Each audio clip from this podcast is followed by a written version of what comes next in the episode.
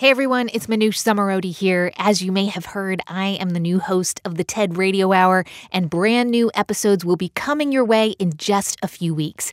So while the team and I work on those, I want to share some of my favorite episodes from over the years.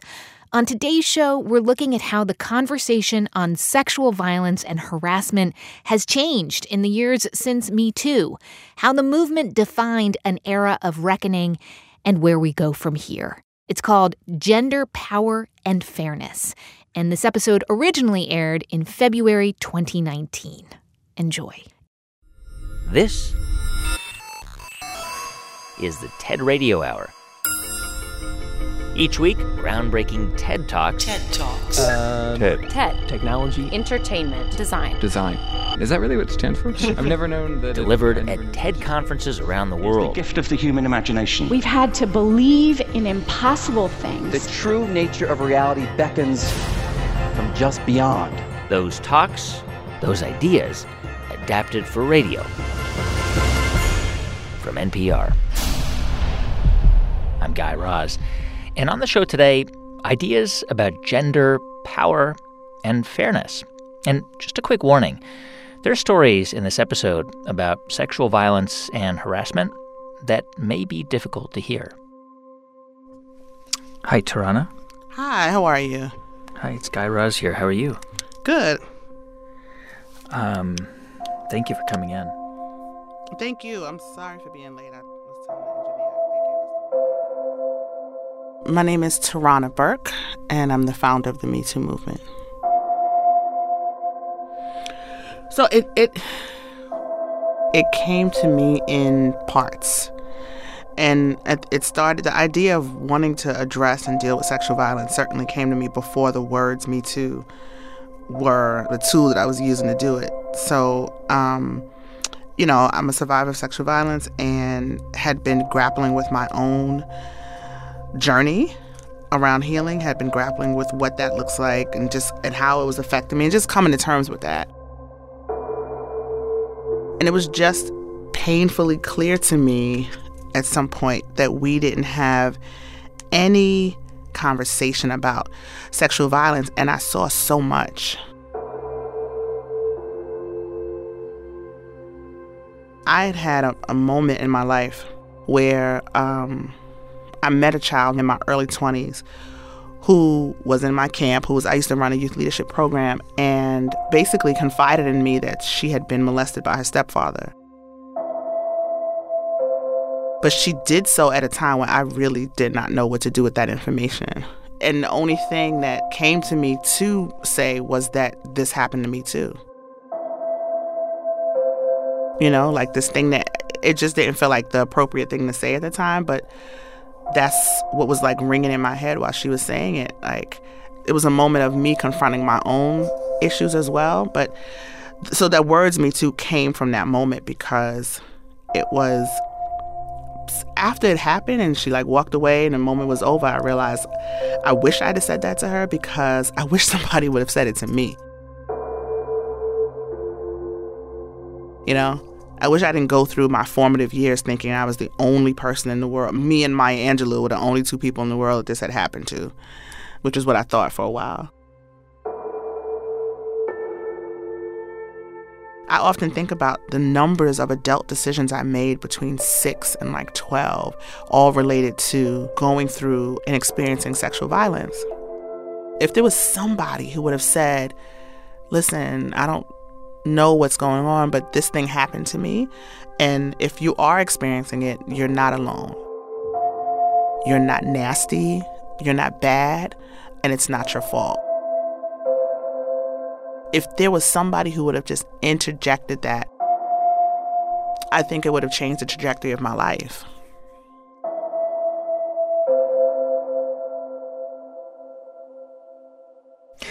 So this, I mean, this idea of Me Too really began as a way to to recognize and to sort of say you're not alone, and that that is really how it began. And about ten years after you created this idea, it exploded into the consciousness of the world with reporting and social media and um, What do you remember about how that began? Well, but even before that, I wanted to say before Me Too exploded into the world in 2017, it started as this idea of making sure that survivors knew they weren't alone, but it quickly evolved into also knowing that we have to do the work of ending sexual violence collectively. And so, more than just a declarative statement, it was about survivors coming together to organize and do the work of healing ourselves and our community. So, when 2017 happened and it exploded, it was, you know, I was initially very worried that that sentiment would be lost. You know, we live in a viral age, and I've clearly seen numerous other hashtags go viral. And I've seen them come and go. And then I've also seen black women and people of color at the center of those things be removed or be replaced or be um, erased in one way or another. And so the, all of those were concerns in probably the first few hours. Sure. But it was necessary because there's not a scenario that I can think of that I could have generated myself to bring the work of ending sexual violence into the public consciousness in the way that it has. The Me Too campaign is giving a voice to many women who say they've experienced sexual harassment and abuse. Prompting the hashtag Me Too campaign. Me Too movement. Me Too. Me Too, mobilizing women seeking office. Also known as the Me Too Congress Act. There's a guy behind me pretending to perform a sex act on me with all the other guys watching and all the other guys laughing. I didn't tell anyone. Afraid that I wouldn't be believed. Every woman of my vintage. I am here today not because I want to be. Has not just one story. I am here because I believe it is my civic duty. But many stories. I said it's because time's up. Is that right?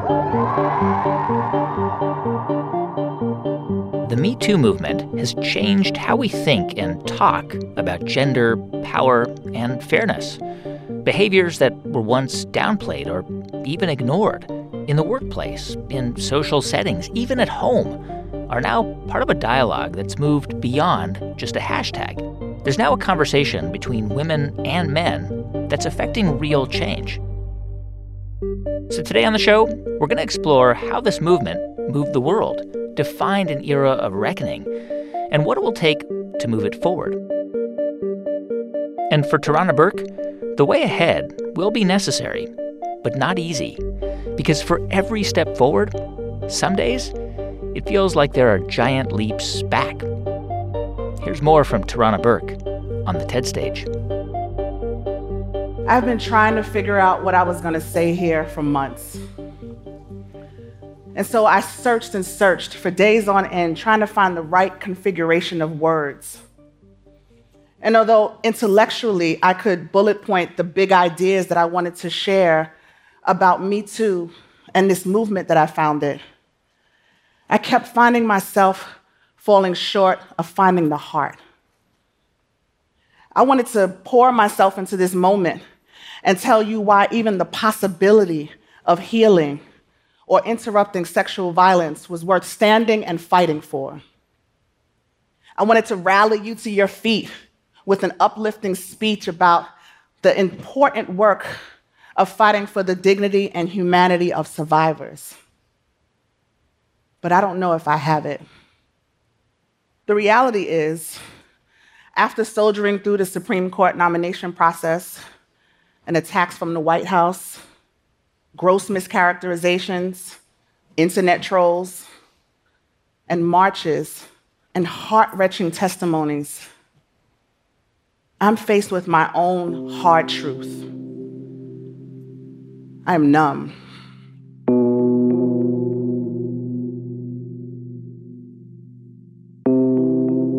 Yeah. I mean, it must at times feel discouraging.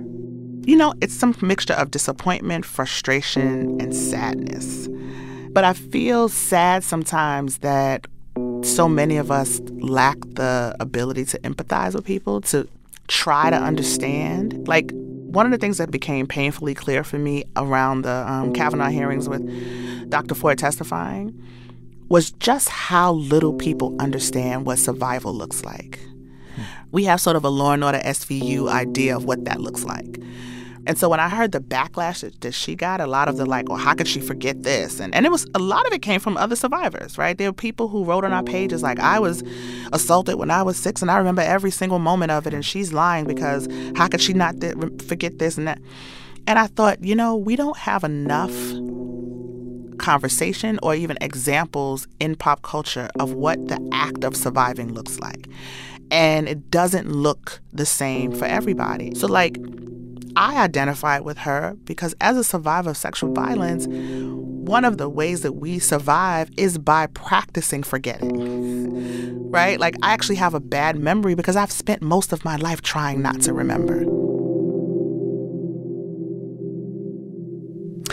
You know, um, most social movements start out ahead of where the culture and the society is. It's, it's that's why they start, right? Because they start a conversation, there's a backlash, and then down the road, we sort of reflect on it and say, "Yeah, that was really important." But do you do you when you look ahead, you know, do you imagine this conversation leading to a better place in our lifetimes in in a short period of time? I think of this in long term and short term. Hmm. So there's in the short term, I am very clear that this moment has started changing people's lives individually because I've heard over and over again this last year people coming to me saying, I thought I would go to my grave with this, but I was able to tell my mom, and my mom told me her story. I told my dad, and my dad told me his story. But beyond that, I also think that people are ready for action. And so in the long term, you know, we can't go back. There's a Iyanla Vanzant, the self-help mm-hmm. Personality, uh, has a book called Faith in the Valley, and there's a quote in that book about when a light goes on and shows you something, you can't unsee it. So I don't think we ever go back from here. I think we continue to move forward and when we get distracted by naming lists of predators and like you know these articles that come out and say here's the 200 or 400 men who have fallen since me too those things are distractions people need to be called out for their behavior but beyond that, their behavior doesn't happen in a vacuum. It happens in the context of a society that creates space for that kind of behavior. There's a little boy right now being socialized to disrespect women, to not respect somebody's bodily autonomy, to think that he's better because he's a male. So we can fire Bob from in accounting and we can take so and so off the board. But if little Timmy and little Jamal are not learning and unlearning what we know now, then we're just going to create a replacement for them. So I think that the work that we're looking at moving forward is one, helping people figure out where they fit in this puzzle, but also there's going to be a unrelenting core group of people who are just absolutely focused on getting us to a world where people don't have to say me too. That's Tarana Burke. She's the founder of the Me Too movement.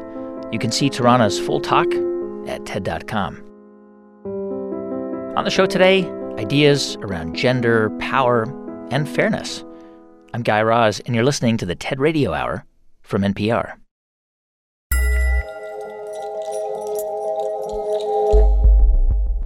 Hey everyone, just a quick thanks to two of our sponsors who help make this podcast possible. First, to Capital One. With the Capital One Venture Card, you earn unlimited double miles on every purchase every day. And you can use those miles toward travel expenses like flights, hotels, rental cars, and more. Just book and pay for your travel using your Venture Card and redeem your miles toward the cost. Capital One, what's in your wallet? Credit approval required? Capital One Bank USA NA. Thanks also to Indeed.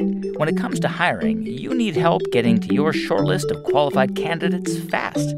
With Indeed.com, you can post a job in minutes, set up screener questions, then zero in on qualified candidates using an intuitive online dashboard. And when you need to hire fast, accelerate your results with sponsored jobs. New users can try for free at Indeed.com slash TRH. Terms, conditions, and quality standards apply. Offer valid through March 31st, 2020.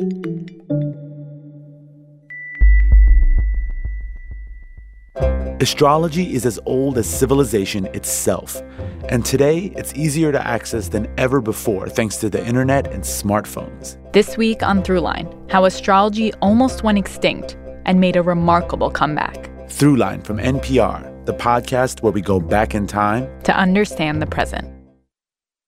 It's the TED Radio Hour from NPR.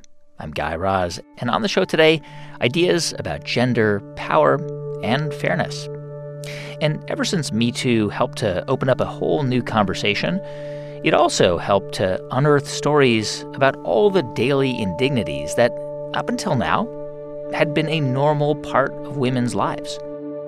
I can tell so many similar stories from, you know, where I was coming home quite late at night and it was dark. And as I walked past two men, one of them very casually turned to the other and said, I'd hold a knife to that.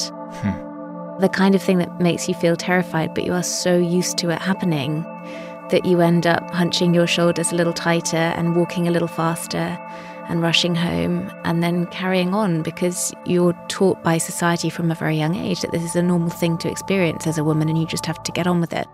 This is Laura Bates. I'm an activist and a writer.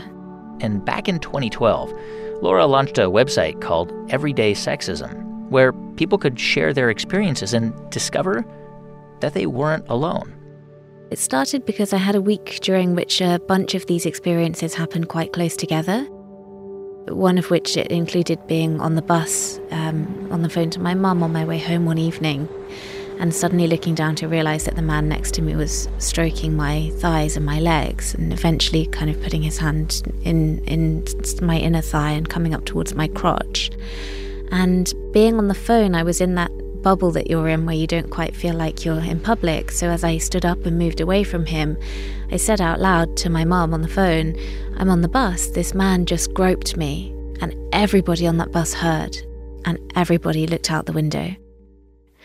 And it sent me such a powerful message. This isn't something to talk about. Don't bring this up. Nobody will respond. And actually, years later, I looked back on it and realized it sent such a powerful message to the man on the bus as well. You mm. can hmm. get away with this. Even if the person says out loud what is happening, nobody will challenge you or react it just, for the first time ever, made me sit down and, and ask myself, why is this normal? Yeah. Which led me to just start asking other people, particularly other women and girls mostly, have you ever experienced anything like this? And I honestly thought that maybe a few of them would have a single story to tell me. And instead, it was a flood. It was every woman I spoke to, and it was hundreds of stories, not just one or two.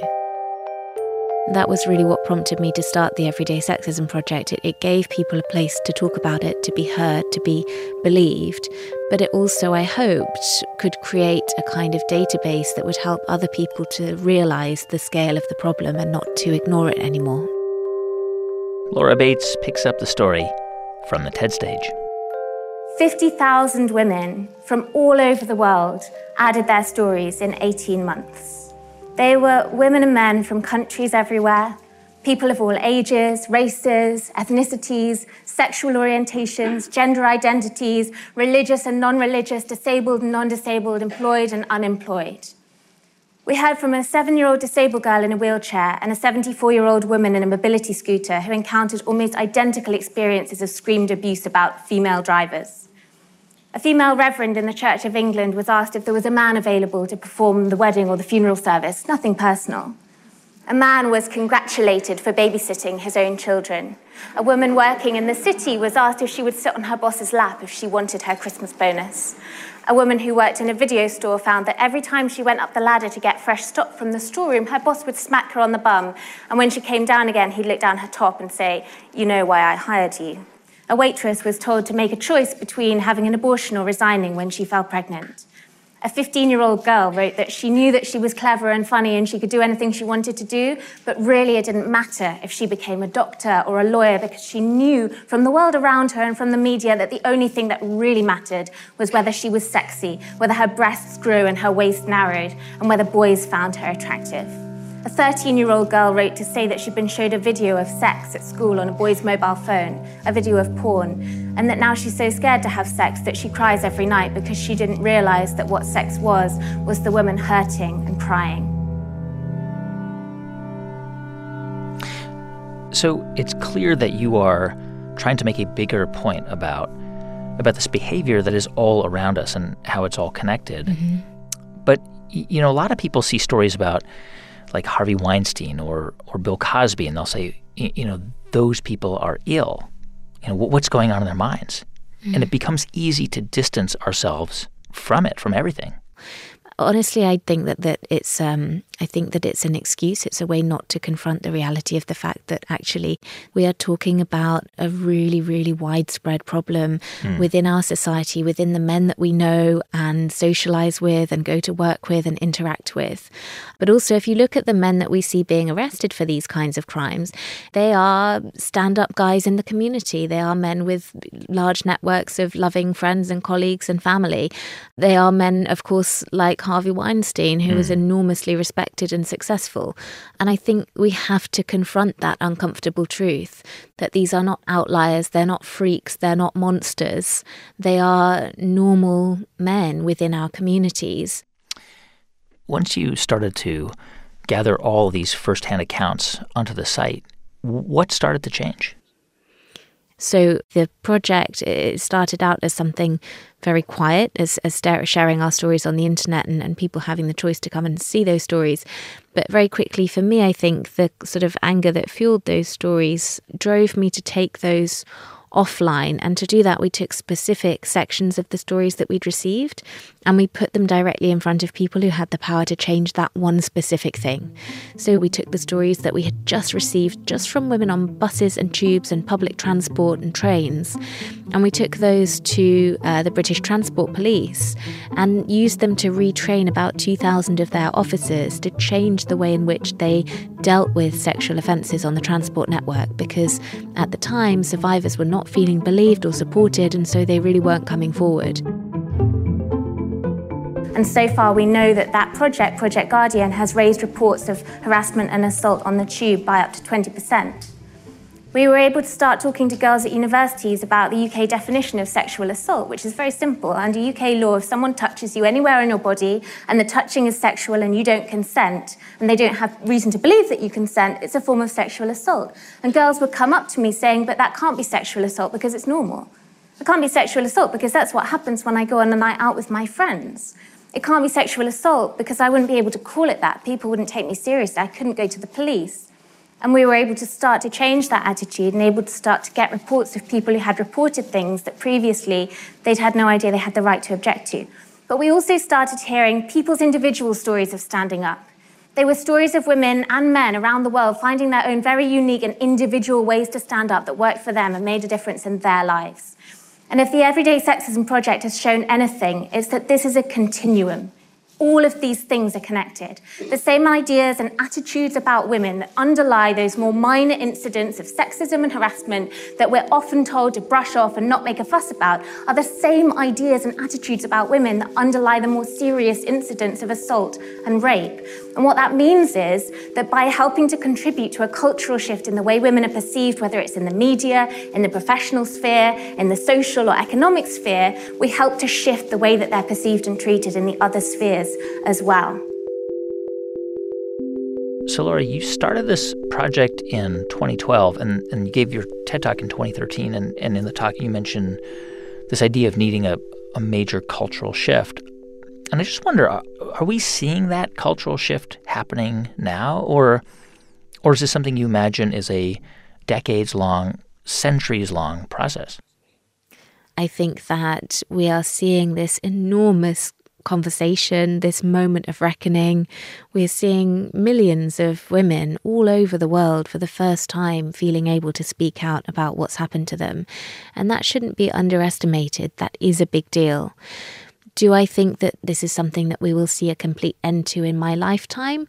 No, I think that there is still too far to go to say that with any confidence. I do feel positive that we are making progress and we will continue making progress. But I also think that there's a very long way to go and it will take a very long time. And I caution against the fact that people like to say, well, you know, change is happening, things are improving. If you look back a few decades, things have got much better. And their implication often is leave it alone. Things are getting better. If we just wait patiently, it will sort itself out. And what that fails to take into account is that things have got better, but only because of legions of activists, of women in particular, of feminists who have fought tooth and nail for those changes to happen every step of the way. And so we can't stop fighting now. That's Laura Bates. She's a writer and founder of the Everyday Sexism Project. You can watch her full talk at ted.npr.org.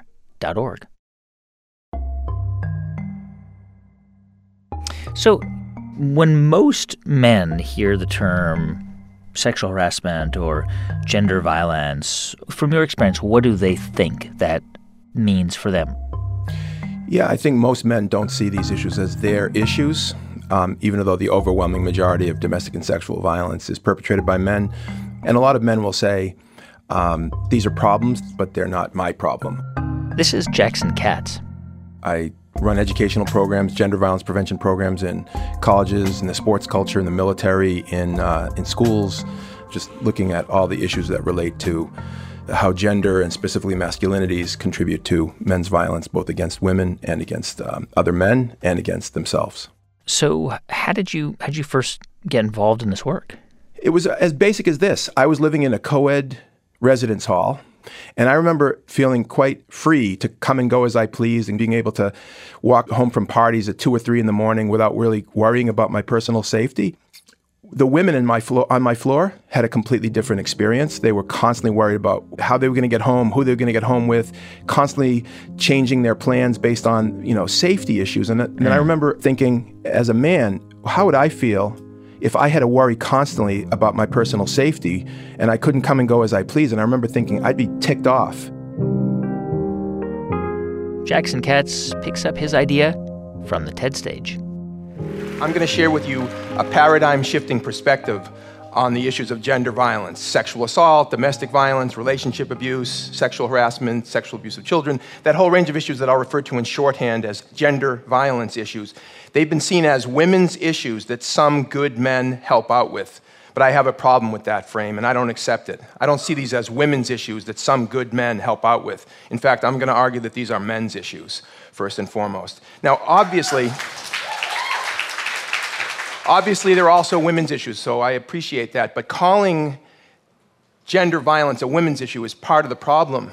This is one of the ways that dominant systems maintain and reproduce themselves, which is to say, the dominant group is rarely challenged to even think about its dominance, because that's one of the key characteristics of power and privilege the ability to go unexamined, lacking introspection, and in fact being rendered invisible. Men have been largely erased from so much of the conversation about a subject that is centrally about men. And I want to share with you this um, exercise that illustrates on the sentence structure level how the way that we think conspires to keep our attention off of men. It starts with a very basic English sentence John beat Mary. John is the subject, beat is the verb, Mary is the object. Now we're going to move to the second sentence.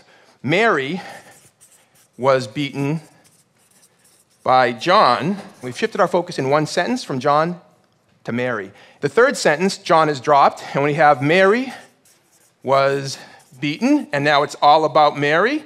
We're not even thinking about John, it's totally focused on Mary. Over the past generation, the term we've used synonymous with beaten is battered, so we have Mary was battered. And the final sentence in this sequence, flowing from the others, is Mary is a battered woman. So now Mary's very identity is what was done to her by John in the first instance. And those of us who work in domestic and sexual violence field know that victim blaming is pervasive in this realm. When we say things like, why do these women go out with these men? Why are they attracted to these men? Why do they keep going back? Why was she drinking with that group of guys in that hotel room? But let's be clear asking questions about Mary is not going to get us anywhere in terms of preventing violence. We have to ask a different set of questions. The questions are not about Mary, they're about John. Why does John beat Mary? Why is domestic violence still a big problem in the United States and all over the world? What's going on? Why do so many men abuse physically, emotionally, and other verbally and other ways the women and girls and the men and boys that they claim to love? What's going on with men? So, right now, we're in a, a very complex moment where for so long, women have silently endured, you know, everything from humiliation to serious violence and, and assault. And many prominent men have been exposed as perpetrators of, of all different kinds of abuse. But at the end of the day, there is a perspective that it doesn't matter what the act is. You know, abuse is abuse and it needs to be called out. And that is complicated for some men who say, well, different behavior should be treated differently and should be punished differently. What, what do you think about that idea? let me just say, as somebody who does this work, there are differences, there are nuances. You can't just make categorical statements about forms of abuse. But all of it is wrong. Any form of abuse is wrong. But of course, there's complexities. And what we're talking about here is changing social norms about what is acceptable. Because I think that's really the, the ultimate issue here is that so many of the problems that are surfacing are not just about individual perpetrators who are horrible men. And I think that's why Harvey Weinstein and you know Bill Cosby, while it was important that as high profile men that their cases became, you know, sort of cultural touchstones, it also distorted the issue a little bit because their behavior is so awful that a lot of men could then distance themselves from them and say, that guy's just sick. That's right. That's not me, right. That's not me. I think that the real reckoning is not with the pathological individuals, but it's with the norms that have guided so many of us for so long. This came up in the, Kav- the Brett Kavanaugh hearings. I mean, a big part mm. of hmm. the subtext of the Kavanaugh hearings was how are we going to think about behavior from decades ago that was in some cases seen as normative in certain parts of male culture, but is no longer being seen as normative? And how much are we going to retroactively hold people accountable for that behavior? It wasn't about whether somebody believed her or him. I think the vast majority of people in the country believed her. Sure. But I think the split was between people who believed her and said that as a result, his behavior made him unfit for the Supreme Court. Hmm. And the other half of the country said, we believe her and his behavior is okay because even though it's not great, it's kind of like that's just how it is and get over it. Hmm. So here we are, two guys. And let's be honest, I mean, over the course of my life, and, and I'm sure over the course of your life, you have heard other men speak disrespectfully about women. You've heard um, pretty vulgar things from other men. You may have said it, I may have said it in my teens. That's true. I mean, pretty much every man that you know and that I know has heard these things. Mm-hmm. Over the course of m- much of my life, that language, that behavior was around. And it's still very pervasive. That's right. One of the points that I often um, make to men is that you don't have to be perfect as a man to speak out on the issues of domestic and sexual violence and sexual harassment part of the process for men is to think about okay, how have we contributed over the years, either through our silence or through our actions?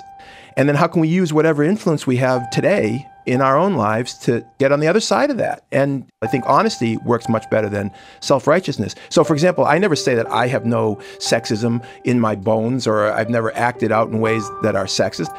But I'm also going to say that I'm not going to stop speaking out on these issues just because I'm I don't consider myself perfect because there's no such person.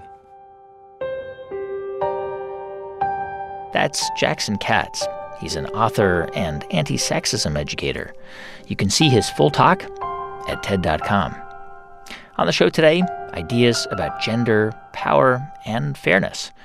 I'm Guy Raz, and you're listening to the TED Radio Hour from NPR.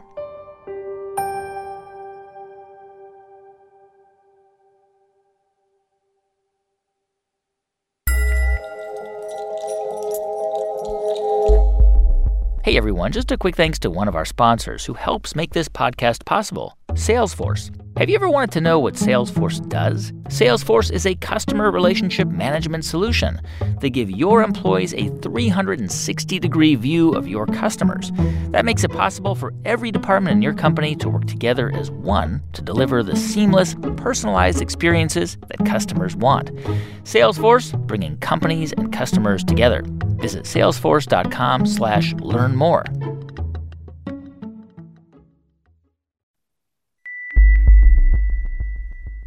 Astrology is as old as civilization itself, and today it's easier to access than ever before thanks to the internet and smartphones. This week on Throughline, how astrology almost went extinct and made a remarkable comeback. Throughline from NPR, the podcast where we go back in time to understand the present.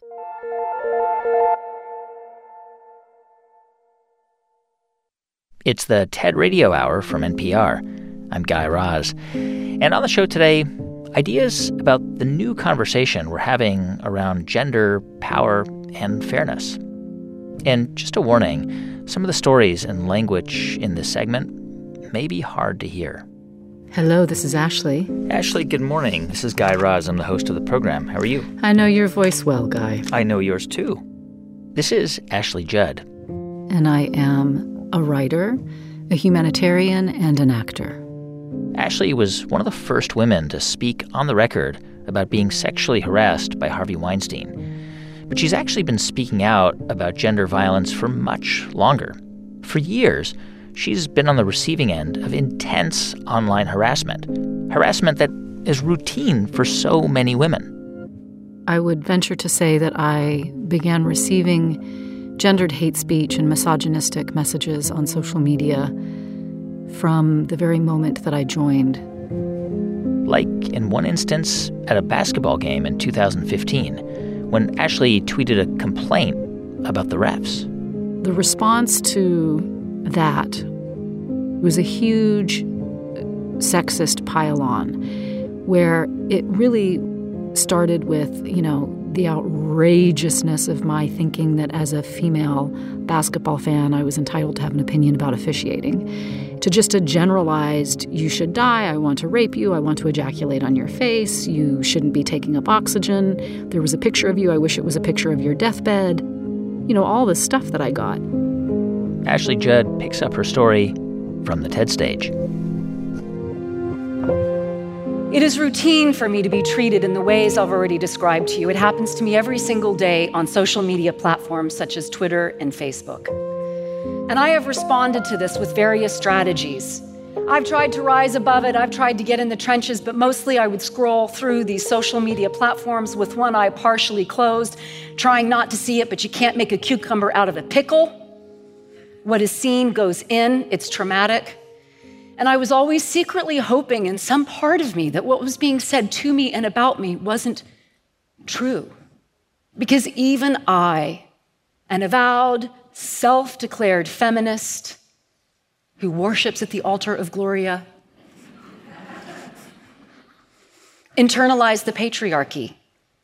Patriarchy is not boys and men. It is a system in which we all participate, including me. On that particular day, for some reason, that particular tweet after the basketball game, when I was sitting at home alone in my nightgown, I got a phone call, and it was my beloved former husband. And he said on a voicemail, Loved one, what is happening to you is not okay. And there was something about him taking a stand for me that night that allowed me to take a stand for myself. And I started to write sharing the fact that I'm a survivor of all forms of sexual abuse, including three rapes. So I wrote this feminist op ed. It is entitled Forget Your Team. It is your online gender violence toward girls and women that can kiss my righteous ass.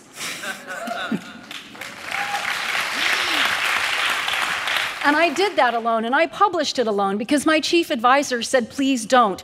The rain of retaliatory garbage that is inevitable, I fear for you. But I trust girls, and I trust women, and I trust our allies. It was published, it went viral. It proves that every single day, online misogyny is a phenomenon endured by us all, all over the world. And when it is intersectional, it is worse. Sexual orientation, gender identity, race, ethnicity, religion, you name it, it is worse. Online misogyny is a global gender rights tragedy, and it is imperative that it ends. I mean, the digital space has opened up a whole new world that was almost unanticipated, right? When when when this technology came out, I think most of us thought, well, this is going to bring the world together. It's going to democratize the ability to to amplify and share messages and views. But I don't think anybody anticipated that it would become this repository for violence? I think it's a concentrated space in which violence against girls and women happen, just like Me Too and Time's Up pulled the curtain back from the everyday sexual aggression with which hundreds of millions of us live. The internet, I think, simply exposed some of the patterns of thinking that boys and men hold about girls and women, specifically the sexual objectification and commodification of our bodies. And, you know, I, I think that all gender and sexual violence is on a continuum. One end is nuanced and subtle, it's unspoken, but it's thought. And then it's the microaggressions, and of course, it goes all the way to the other end of the spectrum with homicide. And the internet is a place where all of that can flourish. And I do believe that the internet itself is neutral and it's a tool and it can be used for good or it can be used for ill. When it's in the hands of misogynists, it's a powerfully destructive force. You know, I think there's stories we tell ourselves, right? Like um, you look at black and white films of angry mobs protesting against civil rights, and most of us will see those and think, "Who are those people? How could they behave that way?" Right? Right. Um, and we think, "Well, we've progressed," you know. And I think there's a similar story we've told ourselves about gender equity, you know. But I wonder whether do you think that social media has fueled a regression, or do you think that that's just the way we have always been as a society, and social media just allows it to be amplified? I absolutely believe that social media just exposes the thinking that was already there. And an example is I was the speaker at Nashville Sexual Assault Center's recent annual fundraiser. And a man said something to me that was, he made a reference to my pubic hair. So outrageous, so inappropriate, but that's what was on his mind. And he just said it. And the internet has simply facilitated and exposed what is already on people's minds. And in that sense, it's a helpful tool because it shows us that our thinking needs to heal and to change. And that's so much of what Me Too is really about. It's about centering survivors and it's about radical community healing. And what's, you know, ultimately helpful about that remark that was made to me is I talked about it from the podium that night when I spoke. I said, Look, I'm here for an event about sexual assault, and this remark was made to me by someone who's a good person with good intentions and puts their money where their aspirational, at least, values are. And of course, he knew I was talking about him, and he's reached out to me, and I've offered to have coffee with him so that we can hash this out. And when I can sit down with this guy and say, look, this is how it made me feel, and this is why I hope if that thought ever occurs to you again, that you have the integrity to examine your own thinking and change it, and certainly not let it pass out of the gate of your mouth. That is so important. You know, we have to get together to do our radical community healing. There are a lot of solutions, thank goodness. I'm going to offer just a few, and of course, I challenge you to create and contribute your own. Number one, we have to start with digital media literacy and clearly, it must have a gendered lens kids, schools, caregivers, parents. It's essential. Two, let's talk about our friends, men. You have a role to play and a choice to make. You can do something, or you can do nothing. Online violence is an extension of in person violence. In 2015, 72,828 women used intimate partner violence services in this country. That is not counting the girls and women and boys who needed them. We need to grow support lines and help groups so victims can help each other when their lives and finances have been derailed. We must, as individuals, disrupt gender violence as it is unfolding. And lastly, believe her believe her.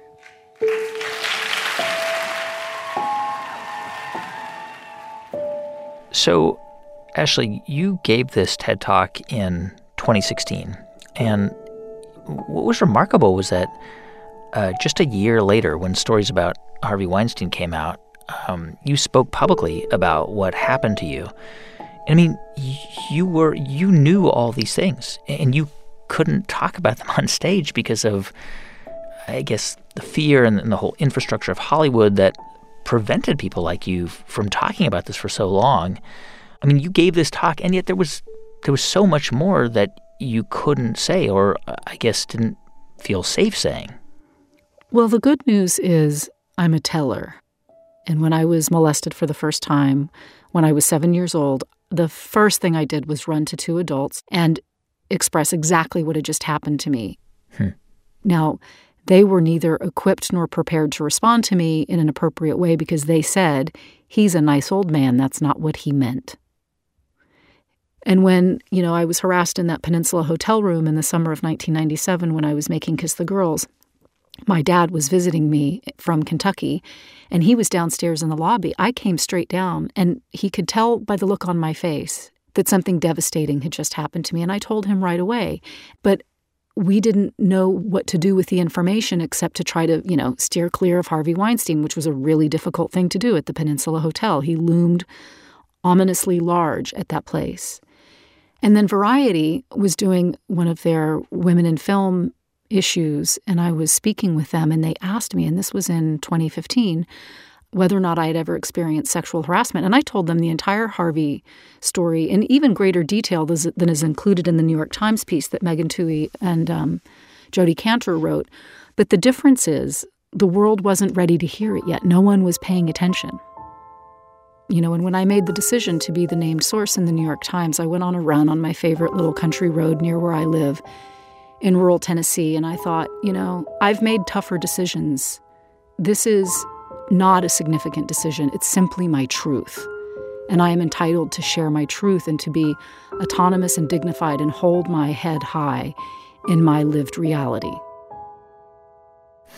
What is it that, in, in your experience, what is it that you think many men and some women don't understand about the conversations we are having around gender now?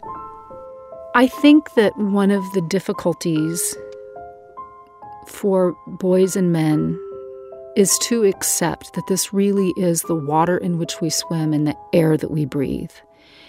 And that these microaggressions and more overt, explicit aggressions occur on a routine basis. And so it takes courage on my part, and my stomach even feels funny when I say that, to be really honest about my lived experience as a woman.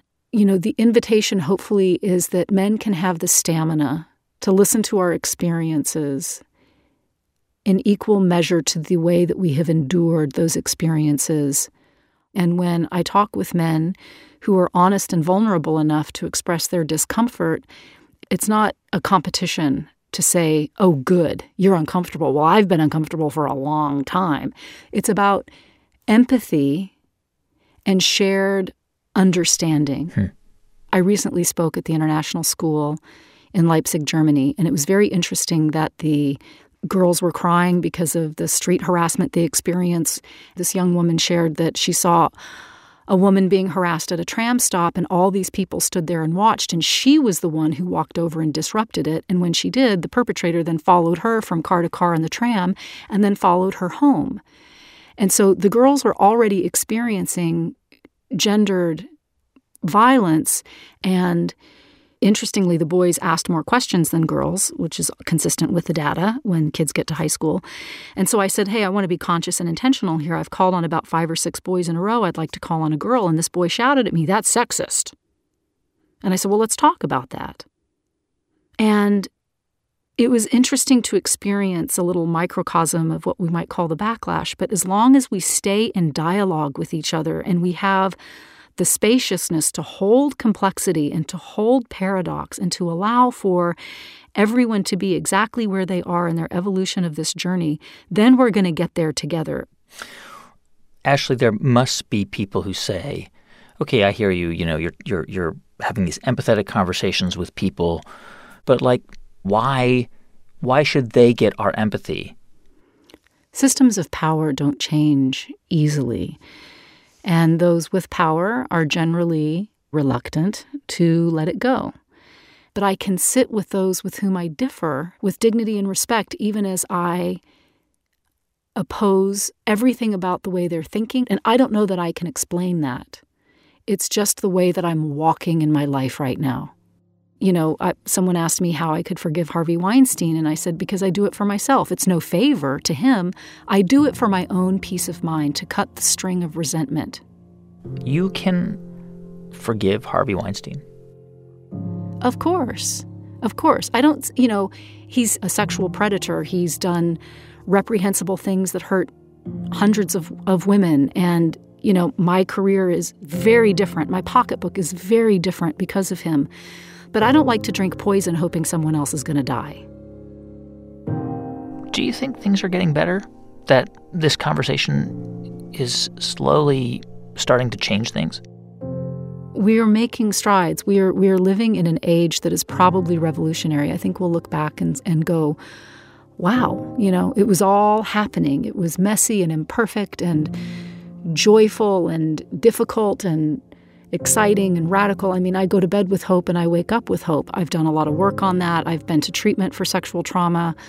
I regard my recovery as the most important thing in my life. I have a place to go and people to talk to and folks who understand and the creation of, of egalitarian systems like Time's Up, you know, social movements like Me Too, that allow me to have the dignity of my experience with my truth and my integrity without it being minimized the way it was when I was seven years old and I went to those adults and said, Oh, no, no, no, he is a nice old man. That's not what he meant. No, it is what he meant. It is what Harvey Weinstein meant. And it's not okay anymore. And that's that is a day that will come. That's Ashley Judd. She's an activist and actor. You can find her full talk at TED.com. Hey, thanks for listening to our episode on gender, power, and fairness this week. If you want to find out more about who was on it, go to TED.npr.org. And to see hundreds more TED Talks, check out TED.com or the TED app. Our production staff at NPR includes Jeff Rogers, Sanaz Meshkinpour, Janae West, Neva Grant, Casey Herman, Rachel Faulkner, Diba Mohtasham, James Delahoussaye, and J.C. Howard, with help from Daniel Shukin and Dareth Gales.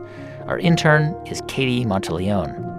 Our partners at TED are Chris Anderson, Colin Helms, Anna Phelan, and Janet Lee. I'm Guy Raz, and you've been listening to Ideas Worth Spreading right here on the TED Radio Hour from NPR.